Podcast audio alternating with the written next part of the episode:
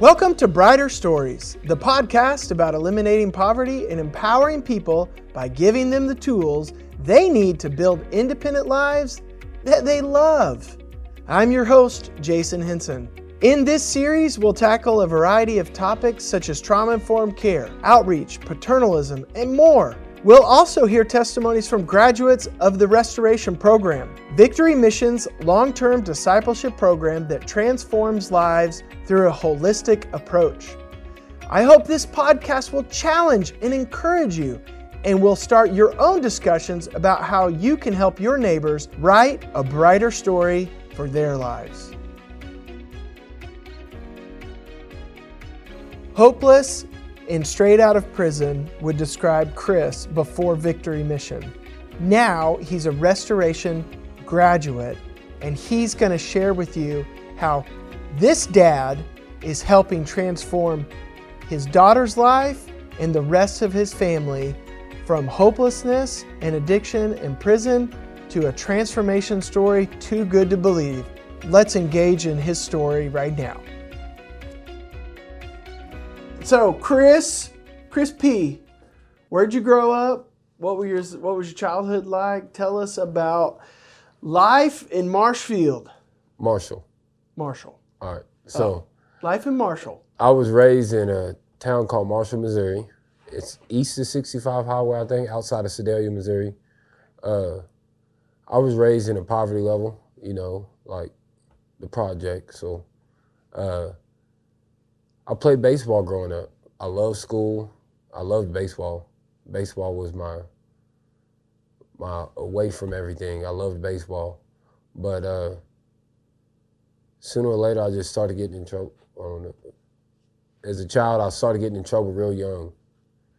Uh, it started with like stealing things out of people, the neighbors' yards, bikes, stuff like that.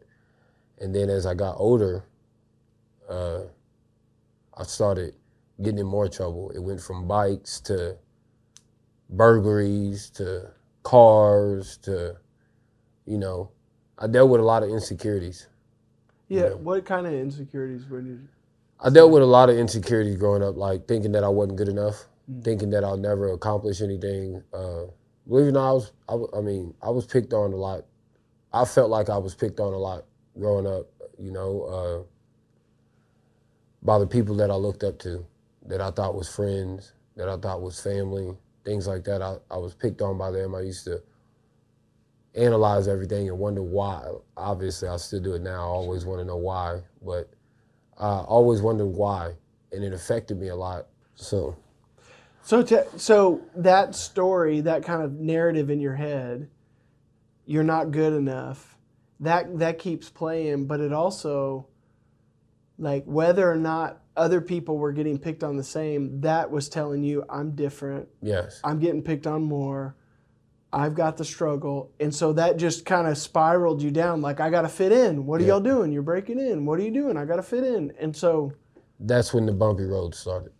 So, when throughout those insecurities, I'm like, all right, I'm gonna do whatever I have to do to get attention. Rather, I I came to the conclusion that negative attention was better than any attention. Like I would place myself around people that I really wasn't comfortable with, but after you do that after so many years and so long of a time, you begin this false comfortability of it. Like I was I was comfortable around them is what I gave gave out. That's what it looked like I was comfortable around them. I really wasn't. I was never comfortable around the people that I placed myself around. Uh, they ran the streets or sold drugs or used drugs, and that also led me into whatever I had to do to be around these people. That's what I did, you know. So I would continue this lifestyle of burglary, continue the lifestyle of stealing and using drugs and running the streets all night. That and after a while, I thought that it became a part of who I was. You know, it, I mean, it did.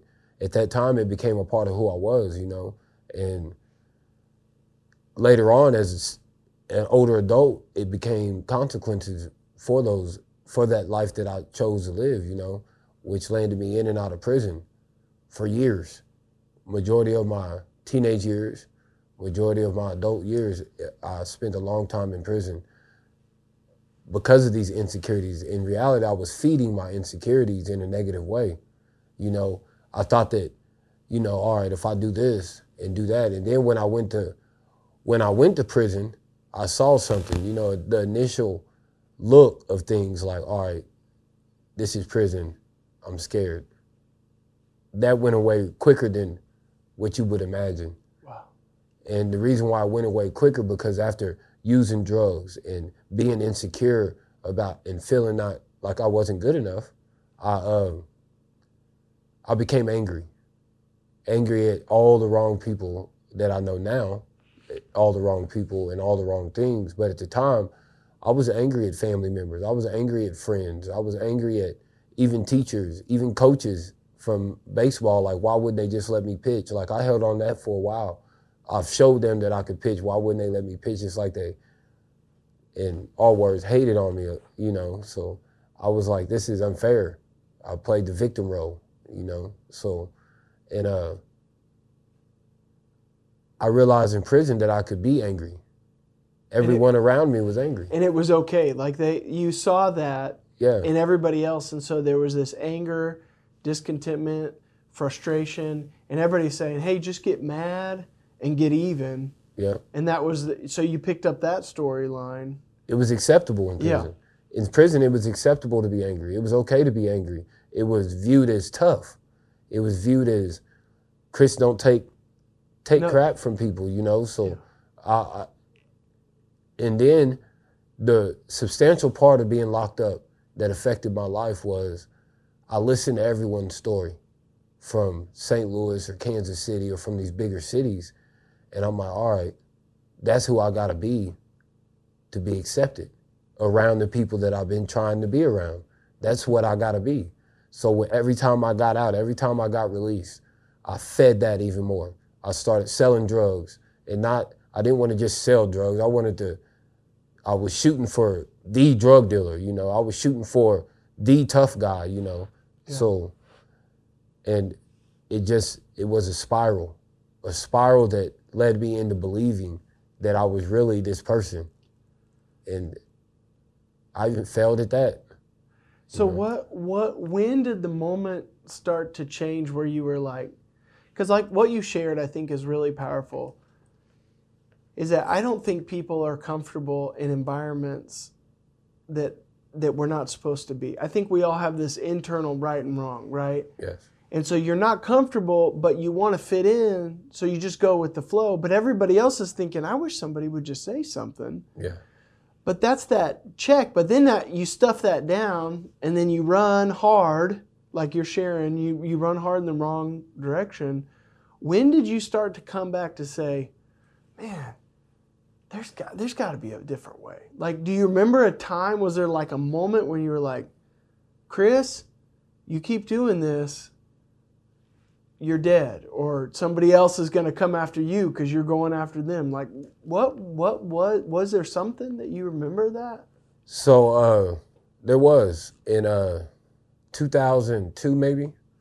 I got into it. I got involved with a, a couple people. I got stranded in Kansas City, Missouri, uh, and it was almost life or death. I got accused of robbing somebody for helping somebody out, and uh, they ended up showing at my, showing up at my mom's house. I knew that they would, so I kind of locked myself in the basement. Uh, to protect my mom's house. I knew that they was gonna come. And uh, one day I walk outside and I see him drive by. And it's the first time in my life that my mom told me that she was scared of me. Because uh, I had a firearm. And the firearm was to protect my mom's house. I hadn't left that house for over 30 days. And not even to go outside because of fear. I knew that I had got myself in too deep and from that moment on is when I decided I wanted to change. So I decided to, I got in trouble and I went to Job Corps.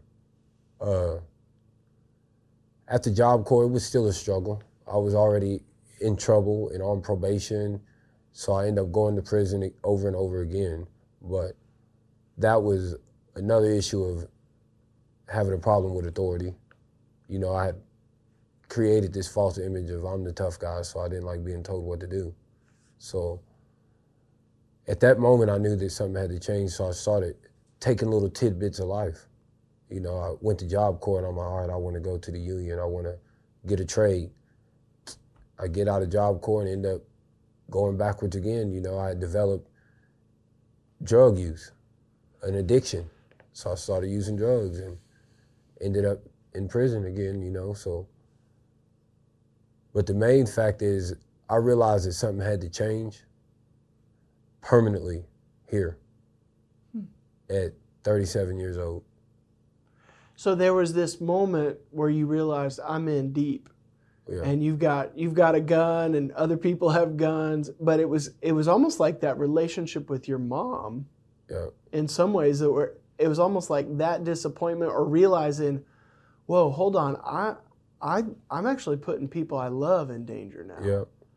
So, but it did. It didn't just take once. It's like this process. Hey, yeah. I see an opportunity, take it a little bit, but go back. See another opportunity, take it a little bit, but then go back. So it's a. It's kind of that up and down. And then, when did you first hear about Victory Mission?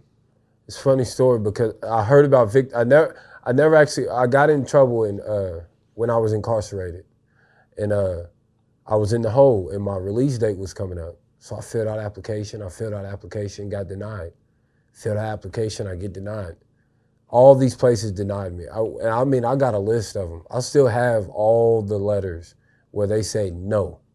So I filled out one and uh, it said, right, why should we accept you at the place, you know? So I fill it out. Maybe 30, 60 days later, I get a, a letter from my IPO saying, you've been accepted in Victory Mission.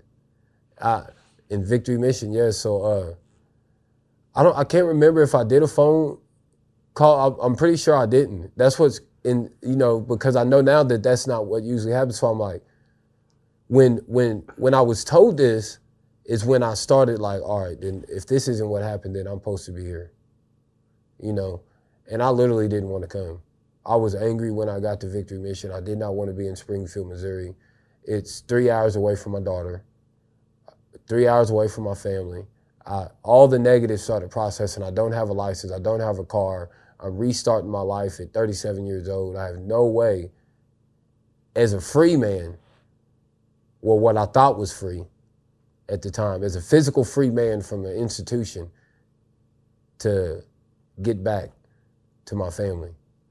You know, so I was mad for the majority of Soul Detox for so what, a good what, four weeks. What grew in that? What like changed? Do you remember a time when you when you because like that's got to be broken off or you can't move forward because you'll always be bitter. You'll always be mad at somebody. So when did you think even in the program when that's going on? When did when did you feel like there there was a release from that? So uh, when I first got there, they have we have our assignments that we do on Soul Detox that you have to do. I rushed through them. I'm, gonna get him out the way. Two weeks go by, ain't got nothing to do, ain't got nothing to do. I've always been one to learn. I like knowledge. So uh,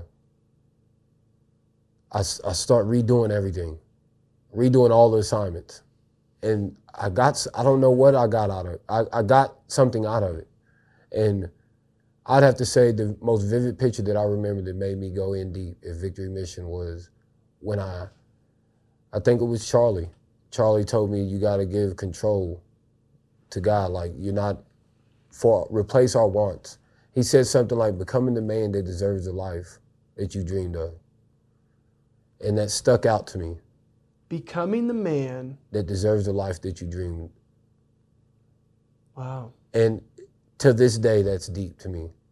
It's a process and it takes work and effort the things that I always, what I wanted to become, I never was doing the things to deserve those things, what I wanted. You thought you deserved them, but you weren't willing to do anything to actually earn them. Yes. And so when people didn't get them or you saw somebody else getting them, you'd get angry, bitter, yep. and you try to go take it rather than walking out the earn it process. Yep. And so victory taught you the way to to earn it. Yeah, and it's not on my time. Victory taught me that it's not on my time. that everything's gonna be okay as long as you put faith in in it. I like I ask people that I mentor like, do you believe that you're here for a reason? Then what's the reason? Then always remember that reason even when you disagree because I disagreed with a lot. I disagreed with rules. I disagreed with. I wanted a reason to leave, and I remember the day I got off Soul Detox, and I worried about my daughter, not talking to her, even though I was out of out of out of incarceration. It was like I never did not talk to her. It's like I just talked to her the day before after six weeks of not talking to her. I called her, and it was like I just talked to her the night before. It was the most amazing feeling ever. My biggest fear was her forgetting me. Never. No, it was like I. It's literally. It's like she just heard my voice. I'm like, all right, all right. And then right after that, uh, I started uh, learning something from boundaries class, learning things from all these classes, and it started sticking with me. I always had a fear of not being able to retain the knowledge. It's there. Yeah. It's just not at my time. Tell tell me about this. What you said. I wanted a reason to leave because I th- I think what's funny is we were just having this conversation because somebody that had been with us just left, and that person says one thing to the other program participant. Oh, hey, I'm not walking out what they're doing. They're giving me too high of a bar. But then everybody else, uh, but then I know the truth is they didn't even know what was coming. You know? And it's like it's like that person leaving has to save face because it's like it's not my fault that I'm leaving. It's Yeah. someone else's fault. They're still like you were sharing, they're still believing that victimhood. Yep. So What would you tell somebody like that that's looking for, like when you mentor the guys in phase one, what do you tell them about that reason to leave? uh, this is what I tell them that when we get a blessing, we know how we know how to say we know how to receive a blessing. We know how to receive the things that we want. We know how to receive uh, a gift. But do we know how to receive a no? Do you know how to receive when God when someone when God says no? You know, and I felt like that's what God was telling me. God was telling me no, stay put. I wanted to leave. Any any all I wanted was a reason for it not to be my fault though. I didn't want to look like a quitter. I just wanted so it didn't matter what it was. I wanted someone to talk crazy or to do something that old tough man mentality. And one morning I woke up and it was gone. I heard Noah Husky. I, I watched Noah Husky for a long time in Soul Detox. Like, is this dude? I thought that he was just like not authentic at first, and then the growth you start seeing it like this dude is real. Yeah. Like, it's a true story. You know, you I start analyzing people before I become vulnerable. You know, so and everything's real at Victory Mission. People take the time and the effort to pour into each and every. They took time and effort to notice things in myself that I wouldn't notice, and I've lived with myself for 37 years. So, I mean, it speaks for itself. And that, Chris, you're very insightful in seeing those things, and even just, even like, I think that's cool that you are watching other people and really their lives rubbed off on your life because you're like, you were willing to like investigate and be like, okay, look, I want to see this. I'm gonna watch you for a few weeks before I'm willing to be vulnerable, because you you weren't ready to accept all that, like mm. out of the gate. Right. And then remind me if this is right. You never became an RS, right? No. But you were asked to be Yes. multiple times. What what was your decision there to not kind of move into that peer leadership role? You know.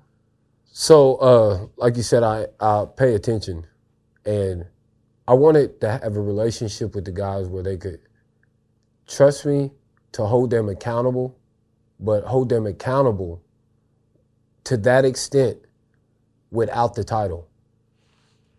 You know, the RS title puts fear in it, in people that are stuck in that broken uh, convict mentality. All those guys in phase one and Soul Detox, they're still stuck in that convict. It creates them to hold back, you know, for a period of time. They just need someone that they can trust. Like, I don't know if I can I give an example. Sure. Oh, So an example was Mike Pettit. Mm-hmm. I was fresh on Soul Detox. I didn't know how to do it. I did hold him accountable, told him that he was being crazy, sneaking out of windows and doing all that craziness. But I didn't know the next step to go to leadership. At that given time when Charlie told me that, I realized that I needed to step back and look at myself. And that was after the fact of being held as to be an RS. So I, I feel like I wasn't ready for what it took to have that title, but at the same time, I was ready to be a leader. You know, so I just wanted to gain trust from the guys Yeah. to to know that to walk it out with them as a brother, as a leader, and as committed to them. You know, I think I wonder if that has to do with like your your sports teams and stuff. Like you you lead from the bench as much as you can lead from the field. You know. yeah, absolutely. And some of those things like, you know, let I want I want you to pick me not because I'm doing the right thing, but because I, you know I'm I'm like the best. Yeah, I, I just think there's some power there. Well, you're part of the you. team. If if you Yeah. go if you go to a football if you play for a football team and you show up to every game and sit on the bench and cheer your team on with a positive attitude, after after yeah after a while you might go through a season of them saying that dude never plays that dude never plays he ain't even part of the team. You might go through that se- that season, but when you endure that season and you continue to show up and you continue to cheer on the same people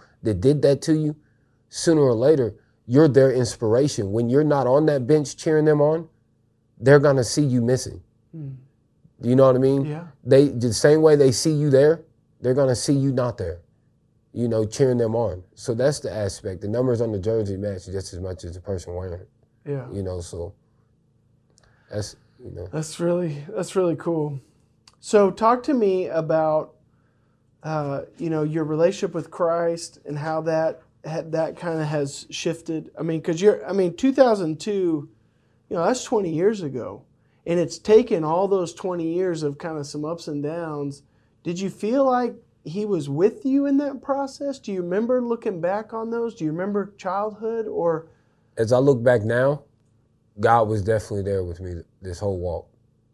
Then, if you'd asked me that two years ago, I'd have told you that God abandoned me. That I believe that there is a God. That I pray to a God when I'm, when things ain't going my way, when I need Him, because that's what I was taught. That God is, pray, you know, pray, look to God. Every time I got in trouble, I pick up a Bible, you know. So, but those those like foxhole prayers? Yeah. Oh, I'm getting arrested. Oh God, Yeah. if you help me, yeah, you know this one yeah. last time, you know, help me.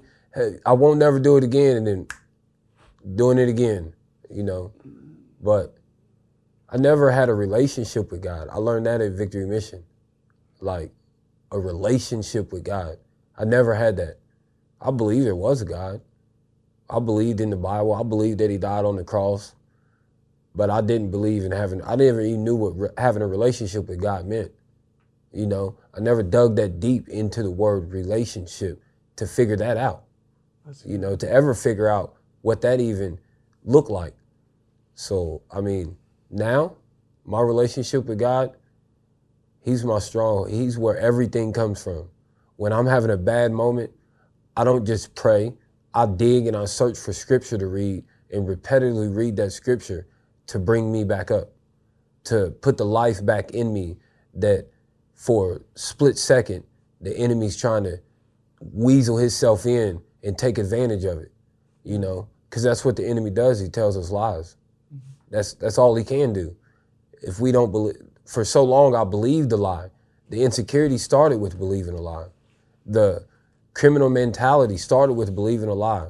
Prison, prison don't worry me. I can do prison. I don't care about going to prison. That's a lie, because in my heart, in my in my mind, I wanted a successful life.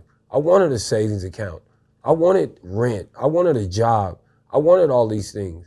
But the enemy said, "Oh, you can, you ain't never gonna get it. Mm-hmm. Not like that." You know. So that's what I went. He, the enemy, took hope from me. Wow. You know, Jesus gives hope back. Uh, Jesus is my hope. Jesus is my strength. He's my hope. When I see, when I when I think of God, I think of joy. When I listen to the gospel or worship music or someone preach, I get joy. it's it's joyful. That's so rich. It's joyful, and it, it's it's it's changed my life dramatically. I, I mean, I got a license. Like from the things, the blessings that I've had in the last year, some people think that that's crazy, but I really gave up on that. I'm just, you know, I'm driving without license for the rest of my life. I literally gave up on it. But you did it the right way. Yeah. It took longer than we all, than we expected. Yeah.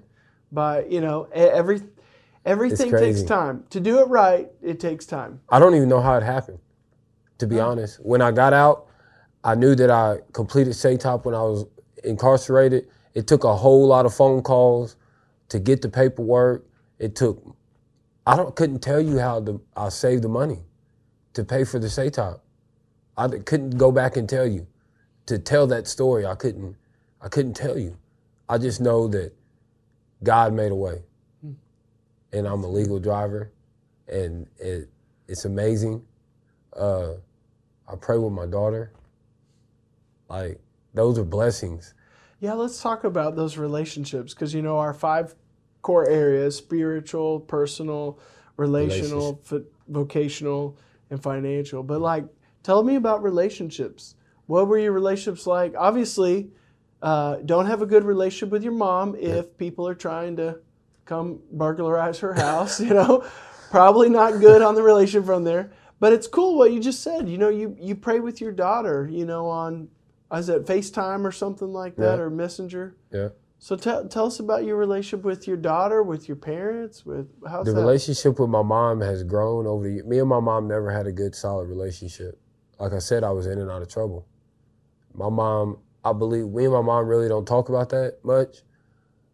But like I say, I pay attention. I believe that my mom viewed that she treated, that she raised me better than that. And she did. She raised me smart enough with morals and values to not choose the route, the path that I chose. And uh, it can be devastating for a parent to have to witness those things, along with embarrassment to her coworkers seeing her son out on the corner selling drugs every night. You know, so uh, But y'all talk now. we talk every Oh. weekend. We talk. Uh, my mom tells me personal things in her life, which is awesome. that you I can never- now kind of guide and and Yeah, be an encouragement to her. we still have our disagreements. That's Sure. just both of us being alike. You know, so. That's But uh, the relationship with my daughter, we've always had a good relationship, but my the the godly relationship that we have now is amazing. When she's going, when she's having a bad day, she'll call at night when we talk at night and say, "Daddy, can we pray?" Hmm. Yeah, we can. And from the moment she started praying to now, her prayers are different. They're completely different. You'd think a grown adult was praying. Mm. That's how it's it's so remarkable. She prays better than I do. You know, Let so, the children lead us, right? yeah, Yeah. she knows she feel like she's almost got that type of relationship with God now. So That's cool. it's man. it's nice. Me and my sister talk. You know, my cousins reach out. The same people that I thought didn't care, they've opened up. You know, and told me things that a year ago I would have been like, I sure wish you'd have told me that and been mad at them for telling it to me now. Yeah. rather than saying thank you and taking that blessing of communication finally with my family.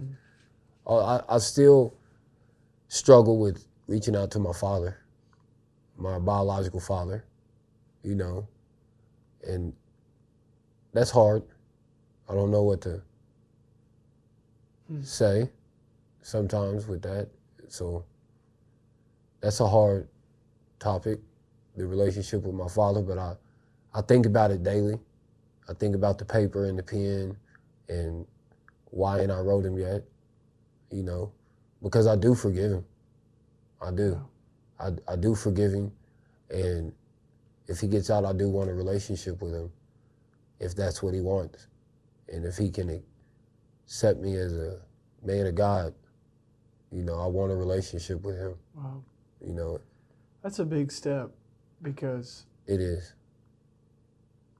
there's a there can be a lot of pain. The the father son relationship is either amazing or it's not. I don't think there's ever a lot of in betweens. It seems like. And I don't remember ever meeting him. I know I have, but I, I was so young. I don't. It's it's not a memory. I don't remember. Wow. You know, for a while I held him accountable. Every time I went to prison, I'm just, all I hear is you just like your father. Wow. That's all I hear in my head every time I went to, you know, that created anger. On top of the anger that was already there. At any given time, I probably could have thought about that and just Chris, when you think about all that stuff, like I'm just kind of hearing all this in those relationships, you can't have quality relationships if you're always angry at yourself, Yeah. right? I mean, you just you were shoving everybody away, you're pushing everybody away, and then you're blaming them for being away. And, but really, you're just like, like, what does it feel like now to have a lot of that gone? Like to be able to call your mom, you know, and to joke on the phone, or maybe just both of y'all are stubborn, like you're saying, or something. Well, like, what does it feel like now? Like when you look back at that, and you are now, like, that's like a that's transformation, man. That's you're not even the same person. I think the most amazing thing, like me and my mom just got into a little argument on the phone, and uh, the most remarkable thing when I got off the phone is I, I remembered why I called her. I used to not be able to do that, and that's with everybody. If someone does something that offends me, I remember why I started the conversation with them, not why I don't want to have the conversation with them. You know, so it's remarkable now how pa- how God has placed patience on me, has mm-hmm. placed kindness and humbleness on me, and I'm not ashamed of it. Yeah. You know, I don't feel like I'm less than or someone's taking advantage of me all the time. There are set, like I said, there's setbacks sometimes, but I don't feel that way. It's just a small moment because I fear that the enemy, I can't, I know that I can't defeat the enemy. So I know that if I dwell too long in it, then he's getting closer and closer to me. And uh, that's not what I want. I never want to go back to who I was. Just the spirit of joy in me is exciting. Being able to wake up and make someone else smile, That's cool. make someone else smile with the truth. So let's talk about your job, where you're having a lot of success. There's a big Okay. smile on your face with uh, with the job. So you worked at Victory Mission with the internship program, learned a lot about warehouses, Yeah. and drove on, you know, on bus routes, picking up donations Got and stuff certified like on a that. forklift. Yeah, and you did the forklift. Yeah, all those things on the forklift and workforce development. So, but then you got an opportunity to interview for a job, but you needed your license for because you had to get down there. Like all these things were coming to head right at this job. You interview for that job. Let, talk us through the interview process and just that opportunity. And man, I hear there's amazing things. So tell us about that. So it's crazy. I did Jobs for Life through Victory Mission. And when I first saw the Jobs for Life, I'm like, I've had a lot of jobs, but I ain't never had to answer none of these questions that y'all are asking. So uh, Like in the interviews. yeah, Yeah, like okay. the five second, the the uh, five minute uh, or the five second uh, commercial that you have to do and Yeah. all that. I'm like Yeah, the 60 second 60 commercial. second commercial. Yeah. I'm like, this is real. When you actually see it, it's actually an opportunity that you. I mean, I'm 37. I never knew that this was real. Like it, it's real. Like the 60 second. You know, it the commercial is is real because well, not commercial, but Elevator speech. elevator speech Yeah. is real because you actually get an opportunity to show where you come from, where you're going, and what you hope to gain. yeah. So when I went from Victory Mission, Victory Mission, I learned how to interact and lead because the volunteers come there, you learn how to interact and lead with different types of people. It's never, it's not always the same individuals coming there. And obviously, I learned how to, you know, be certified on a forklift and do certain job traits there. But when I got offered the job at Shake This, I was a little nervous. You know, it didn't, but I was nervous, but it also went with my goal is to work in a warehouse. You know, so And that goes back to the vision board, the vision board. right? When phase one, you guys all work on this vision board. You I have these the goals, board. and so now all those things you put on your vision board, getting your license back, being a great dad, going through good dads, right? All these different things that you're checking boxes. you're you're you've got a plan, and just that that job, that shake this, Yes. you know, that's a big deal. I like Shake This. Not only do I get to work with good people, uh, I get to work and learn stuff, like about the stuff that we do, like coffee and protein and weight supplements and all this stuff. And I'm in school for uh, business marketing, so it's good to hear the owner actually he's open about his business and talks to us about it and how he got where he's at, which is amazing because or later I want to do something like that, but in a different aspect of business, you know. So, I mean, I enjoy the opportunity. I love my job. I love working with the people. I love that the opportunity came and I plan on staying there. So we moved in, uh, I think we moved in May to Ozark. He got a new warehouse built, which is bigger, which is nice. So, Wow. I mean, it's a great opportunity. And I hear good things. I do miss the warehouse though. You miss the Victory Warehouse. I miss Mike Nash. That's my Yeah. buddy. I miss the people. I miss Yes. the the good Christian smiles. And, yeah. but You got to move on to big things. Uh, you got to break out of the nest. Let the let those wings soar, Yeah. man. That's cool. So, what about your financial position? Are you when you used to have money? What happened to it? And what what's the Chris Pollard now? What has he got in the Um, bank? I'm a cheapskate. Oh, you are. I am. I'm. I'm very cheap. Uh, I like to budget every week. I budget, like I. The budget thing is new, so but it's addicting, and and I just learned through at my church that that can be a vice too. Hmm. Seeing you know holding on to money, so I'm learning that too at this exact moment. So. Wow. But it's it's nice to be able to not let money burn a hole in your pocket, you know, and be able to actually save and set those financial goals and put, like I say, put the work in to get there, you know, because it feels real good, you know, to actually be able to structure yourself and do do the necessary steps to get financially where you want to be, you know. So when we when we kind of think about expectations, right? You came to Victory Mission, may or may not have had a phone interview, which is kind of a miracle in and of itself. So you Yeah. get here, I mean, you were skeptical, you know, and you spent like you're saying, you just got your work school work done.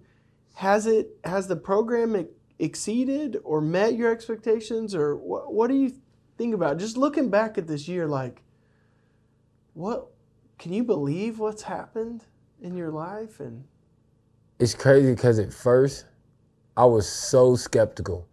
I was always trying to find the fracture in Victory Mission. Always. For so long. And then I'm like, you know what? I give up. Because it, I gave up because I knew that I wasn't leaving. Yeah. I knew that I had already made my mind up. I'm staying right here. I'm doing it. Because what they offered, I wanted. Like Mark McNally said, we're not giving a seasonal change. We're changing you, gentlemen, for life. Teaching you things that, and like I like I tell everyone, the most valuable thing that I will hold on to for the rest of my life is Soul Detox. There's never gonna be another Soul Detox. I don't know if if everyone else sees it, but you're never gonna get that opportunity again unless you're in Victory Mission. Without Victory Mission, that opportunity does not exist.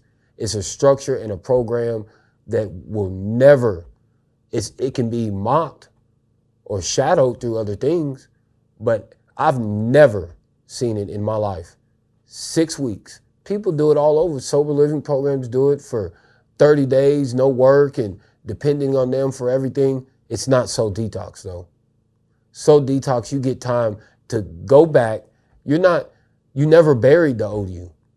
So you're talking to the old you from a new you. You're literally, it's like writing a letter to yourself, is what Soul Detox is. You're literally talking to who you're leaving behind.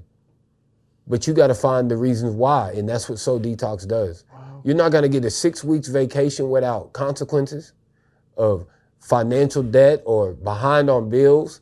You're not going to, it's just not going to happen.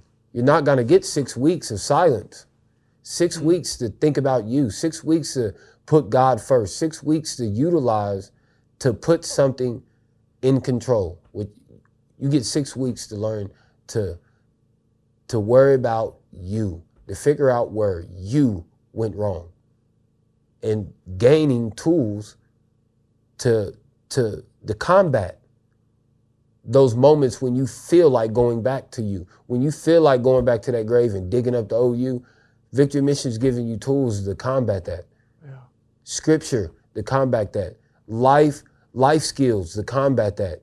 When you in a relationship and it's not going your way and you feel uh, insecure about it or thing, just things are not going your way with a friendship, a family member, uh, intimate relationship, your significant other, your spouse. Victory Missions is giving you life skills to, to combat it through boundaries class. Pastor Dave does an excellent job with boundaries class. Excellent job. Mark Manelli from from the beginning to end uh, that he does. Man, the cycle of deceit. Never knew anything about it. Yeah. You if I if you would have asked me to unpack the word deception, it wouldn't have been nothing like that it would have been a short little sentence just like that. Now, I like, I, it's real. Like it's really deception.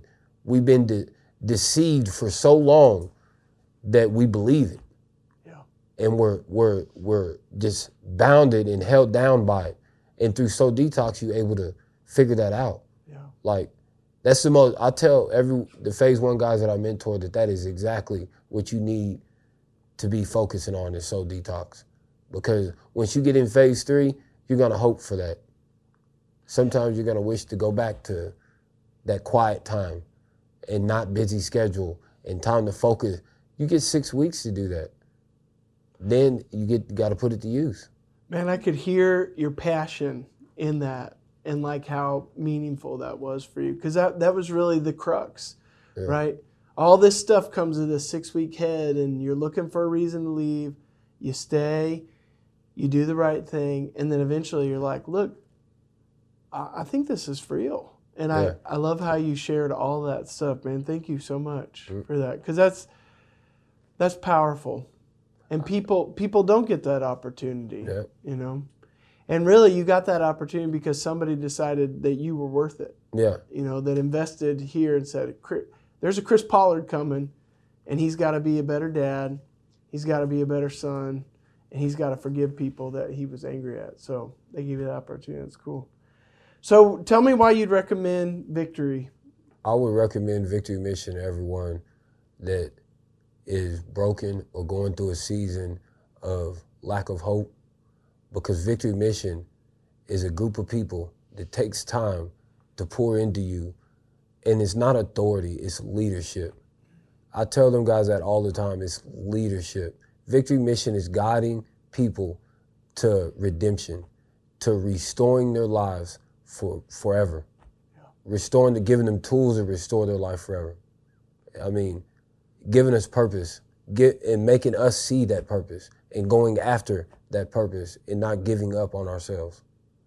That's amazing, Chris. I love how you put all that because it's really those tools. Like you've got tools for your toolbox because life will be hard.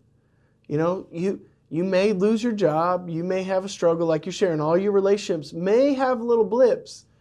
And if you get defensive and angry, you'll have bigger blips. But if you're humble and you go back to those tools and the things that you've learned, then you'll walk through it. And uh, you did this. I mean, we were with you but Chris Pollard did this. You've made the difference. You've walked. I'm big out. on the tools because uh, I recently wrote a thing down and it says, I wrote it down and I put it like this. It says, you don't realize the damage till it's done. But with damage, there's repair. And when you got to repair something, It's about what tools you use to repair, you know, and Victory Mission gave us the proper, like literally the proper tools to repair a life. They are giving the tools to repair a life. You can't just go anywhere to get those tools. You can use a hammer for nails. They got certain tools for certain things. Right. Victory Mission is one place that's giving you the proper tools to repair your life. A broken life, one of the hardest jobs to be done. That's like one of the hardest jobs, and they got the tools for it. So if you don't, I mean, if you care and you really want change and a purpose for your life, then I would definitely come here and stay at Victory I, Mission. I think I'm going to work at Victory Mission when I grow up. that was cool though, man. Yeah. I love that. The damage, when the damage has happened, Victory's the place where you get the tools to rebuild that life. Yeah. And, and we we just like, oh, you need a wrench. Here's your wrench. Yeah. And, but you got to put you got to put the car back together. You got to build the house. You got to you got to lay the foundation. And I really appreciate you sitting down and sharing your story and and I appreciate you staying and being faithful and not oh, yeah. giving up. I ain't giving up. Thanks for listening to the Brighter Stories podcast. Did you enjoy this episode? Were you inspired by the story? Leave us a review. Let us know what you think. We put out a new episode every first and third Friday of the month, so be sure to subscribe so you won't miss any of this great content. And you can also follow us on Facebook and Instagram at Victory Mission. Until next time, I'm your host, Jason Henson. Thanks for tuning in.